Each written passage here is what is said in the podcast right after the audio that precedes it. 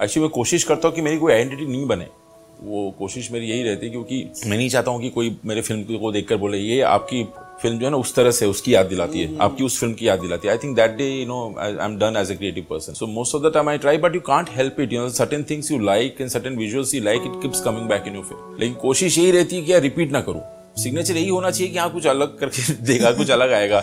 लेकिन बहुत मुश्किल होता है हर बार कुछ नया ढूंढना, नया करना, नया अप्रोच करना टफ होता है, इसलिए वक्त लग जाता है थोड़ा। या मैं बताऊँ, मेरा बचपन कैसे, मेरे पापा जो थे, भिलाई स्टील प्लांट है, छोटा सा शहर है। सिनेमा हॉल्स भी बहुत नहीं थे। तो सिनेमा की तरफ़ रुझान जो था ना, हमारे घर में कभी था ही नहीं। एक ग्रुप था थिएटर ग्रुप था, अभियान, और वो मम्मी, डैडी दोनों चलाते थे। Papa is to direct right mom is to act so so, हम लोग साल भर उन लोग नौकरी के साथ साथ ये करते थे। ये मेरी मम्मी टीचर थी स्कूल केमिस्ट्री में थी वो और मेरे डैडी प्लांट में काम करते थे। तो शाम को काम खत्म होने के बाद ये उनके लिए ऑक्सीजन होता था यार ये थिएटर जो था। सो so, लोग आते थे हम लोग कहीं कोने में होते थे। वे not part of it most of the time because हम लोग उस समय रियलाइज़ नहीं किया उस वक्त सोचा भी नहीं था कि मैं किसी कभी इस प्रोफेशन में आऊँगा। बस ये था कि ये पापा लोगों के लिए जैसे ये हॉबी था वो भी मेरे लिए हॉबी था और मुझे कहीं और नौकरी करना था मतलब रोजी रोटी किसी कहीं और से कमानी थी। मैं आया बॉम्बे टू में। क्या हुआ? पापा को I think when I was in class ninth और tenth was called here to be part of uh, discovery of india. He was invited to be part of that. So that's our first entry. So my dad actually first वो आए यहाँ पे सबसे पहले।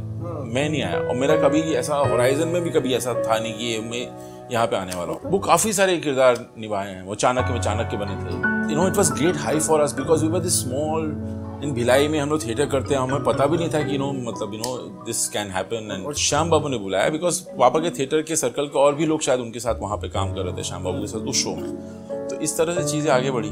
तो वो शुरू से लगा कि यार ये कुछ हम शायद यहाँ इस शहर में बिलोंग करते हैं। पापा को ऐसा लगा। तो पापा ने नौकरी छोड़ दिया। या I was in class ninth he left the job and he came to Bombay and then his plan was like you know get everybody here अकेले है प्लान ये था कि जब तक ये टेंथ करेगा, हम लोग यहाँ पे आ जाएँगे। लेकिन यार चीज़ें उस तरह से ना टर्न आउट हुई नहीं। मतलब ऐसा उस वक्त पे आके स्ट्रगल करना, काम ढूंढना बड़ा मुश्किल होता है because you know you of that age आपका एक गुरूर होता है सेल्फ रेस्पेक्ट होता है और आपको अपने क्राफ्ट का एक बहुत बड़ा गुरूर होता है। आप ऐसे दरवाजे दरवाजे जा नहीं सकते।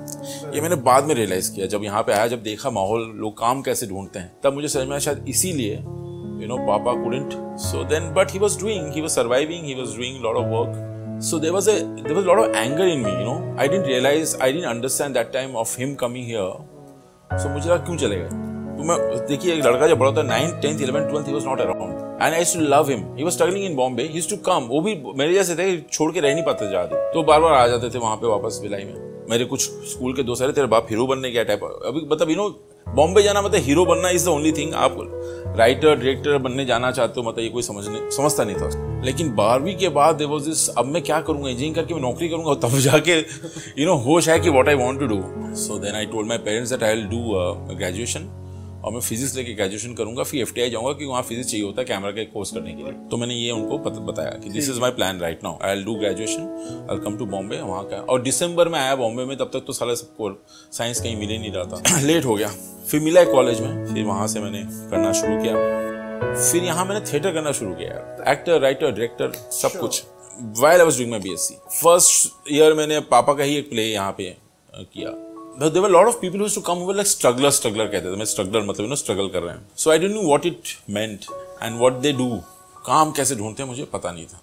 तो एक दिन कुछ ग्रुप ऑफ़ पीपल के साथ में जुहू में पृथ्वी के आसपास जो बंगलेज होते थे ये लोग सब ऐसे हर बंगले में घूमते थे। तो मैं बस मैं देखना चाहता हूँ शूटिंग देखना चाहता हूँ बाहर से ऐसे देख लूँगा। सेकंड ईयर में फ़र्स्ट टाइम जो है मैं किसी फ़िल्म सेट में एज एन असिस्टेंट गया। So I had gone with some actors दो तीन एक्टर्स के साथ वहाँ पे गए थे पृथ्वी के पास ही उनका ऑफ़िस था। एंड देन हम लोग वहाँ गए और वहाँ पे मैंने बोला मुझे असिस्ट करना है। नाम पूछे तो बंगाली था कोई। तो आप बंगला तो हाँ तो बंगला जानते हो तो हाँ जानता हूँ। तो हम्म। बंगला में थोड़ी देर बात की। और हिंदी हिंदी तो मेरी अच्छी थी। सो पिक्चर बाई लैंग्वेज बन रहा था। तो उनको सडनली लगा कि ये बंगला हिंदी बोलने वाला कोई बंदा मिल गया हमें। असिस्टेंट में बंदा चाहिए ऐसे बंगला हिंदी वाला जो कि जब डायलॉग एक्टर बंगला में बोलेगा तो एक्टर को बीच में प्रॉम्प्ट करना था फास्ट लाइक उसने एक लाइन बोला अमिजा छी कल क्या राजू को? तो आमिर चाची कल कब आज काल कब तो ऐसे मेरे को पीछे शॉर्ट में से प्रॉम्प्ट करते रहना। तो मुझे वो इस हीरो का दोस्त भी बना दिए। तो दोस्त चाहिए थे ऐसे आउटडोर में अरे तू बन जा दोस्त, तू बन जा तो हम लोग चार ऐसे मुस्टंडे हीरो के पीछे पीछे दोस्त बन के, और मेरा काम ऐसे असिस्ट का भी होता मेरे डैडी बहुत अगेंस्ट में by the way was dad against यार, उनको लगता था, यार, ये इसका तो है अच्छा खासा पढ़ाई में तो why he is following my foot step and going towards this direction he has different all other option to you know go for बोलने जैसे बोलता है नाटक करने जा रहा था नाटक ना अटक बोलता था। अटकना मत उधर। तो इससे नाटक ना अटक। फिर गाना का शूटिंग है गाना शूट हो रहा है तो हम लोग पीछे खड़े गाने शूट गाना देख रहे हैं तो बोला भाई हीरो के लड़के लोग कहाँ गए? चीफ असिस्टेंट डायरेक्टर ना बहुत ऐसा लॉजिक वाला असिस्टेंट डायरेक्टर था। तो उससे डांस मास्टर को बताया और डायरेक्टर को बताया कि लॉजिकली तो हीरो के फ्रेंड भी होने चाहिए डांस करते हुए। वो कहाँ गायब हो गए? तो डांस मास्टर बताए लंगूरों को कौन डांस करवाएगा? चार खड़े हैं सारे डांसर चारों तरफ़ खड़े हैं और यहाँ मास्टर जी बैठे हैं। फिर दिखाओ दिखाओ। तो उन्होंने डांस स्टेप दिखाया। One two three four one two three four फिर बाद में हमने भी वन टू किया उसे। अच्छा इसको पीछे, इसके पीछे खड़ा करो, इसको यहाँ खड़ा कर दो खड़ा खड़ा कर दिया हमको। डांस किया यार। चार दिन धूप में, खेतों में मैंने डांस किया हीरो के पीछे। खड़े हैं तो मैंने डांस से तुम कितना पैसा मिलता है? तो आठ सौ मिल जाता है एक दिन का। सौ रुपए प्रोडक्शन वाला रख लेता है, लेकिन आठ सौ तो मिलता है। मुझे ये तो अच्छा है यार। You get to go to sets यार मतलब you know different sets otherwise आप गेट पे खड़े रहोगे, आपको कौन अंदर लेगा? Because I try to enter many sets I want to assist I want to meet the director तो होता ही नहीं था। तो मैं थोड़े दिन तक डांस ही किया। सात सात आठ आठ साल ट्राई कर रहे हैं कुछ हो नहीं रहा है। मुझे मुझे ऐसी जिल्लत वाली ज़िंदगी नहीं चाहिए। फिर मैंने सब छोड़ दिया। मैं थर्ड ईयर पढ़ाई करता हूँ। साले ना इधर का रहूँगा ना उधर का रहूँगा फिर थर्ड ईयर मैंने फिर दबा के मैंने अच्छा ग्रेड लेके आता हूँ। एफ़ तो है ही है। लेकिन एफ़ के बिना मेरा प्लान बी सी तो रेडी रखना चाहिए। तो मैं प्लान बी सी वाला। So I was always confuse क्योंकि आप आदमी हमेशा कहता है कि यार दिल की सुनो दिमाग की नहीं। लेकिन दिल जब दिमाग से ज़्यादा कन्फ्यूज़ होगा आप क्या करोगे? मेरा दिल हमेशा दिमाग से ज़्यादा कंफ्यूज रहता था। I don't know which path to follow यार। मैं बहुत ऐसा नहीं करता हूँ कि फ़्लाइट में बैठ के बात करूँ पीछे वाला क्या सोचेगा मेरे ऐसा नहीं सोचता पब्लिकली मैं वैसे ही कम बात करता हूँ यार कहीं जाता ही नहीं हूँ। उसकी नौबत नहीं आती मैं ट्विटर पे नहीं हूँ कहीं नहीं हूँ। सब में but I am not very active making a positive and intelligent film is much more difficult than making a negative film which is much more easier to do and that's a formula to waste time. और मुझे लगता है कि nationalism जो है ना राष्ट्रीयवाद जो है उसकी परिभाषा अलग अलग लोगों के लिए अलग होगी मेरे लिए राष्ट्रीयवाद क्या है? मेरे लिए राष्ट्रवाद ये है नेशनलिज्म मेरे लिए कि it should be use to end corruption to end crime to unite people together that's nationalism ना nationalism doesn't is not the word to spread hatred वो कभी था ही नहीं।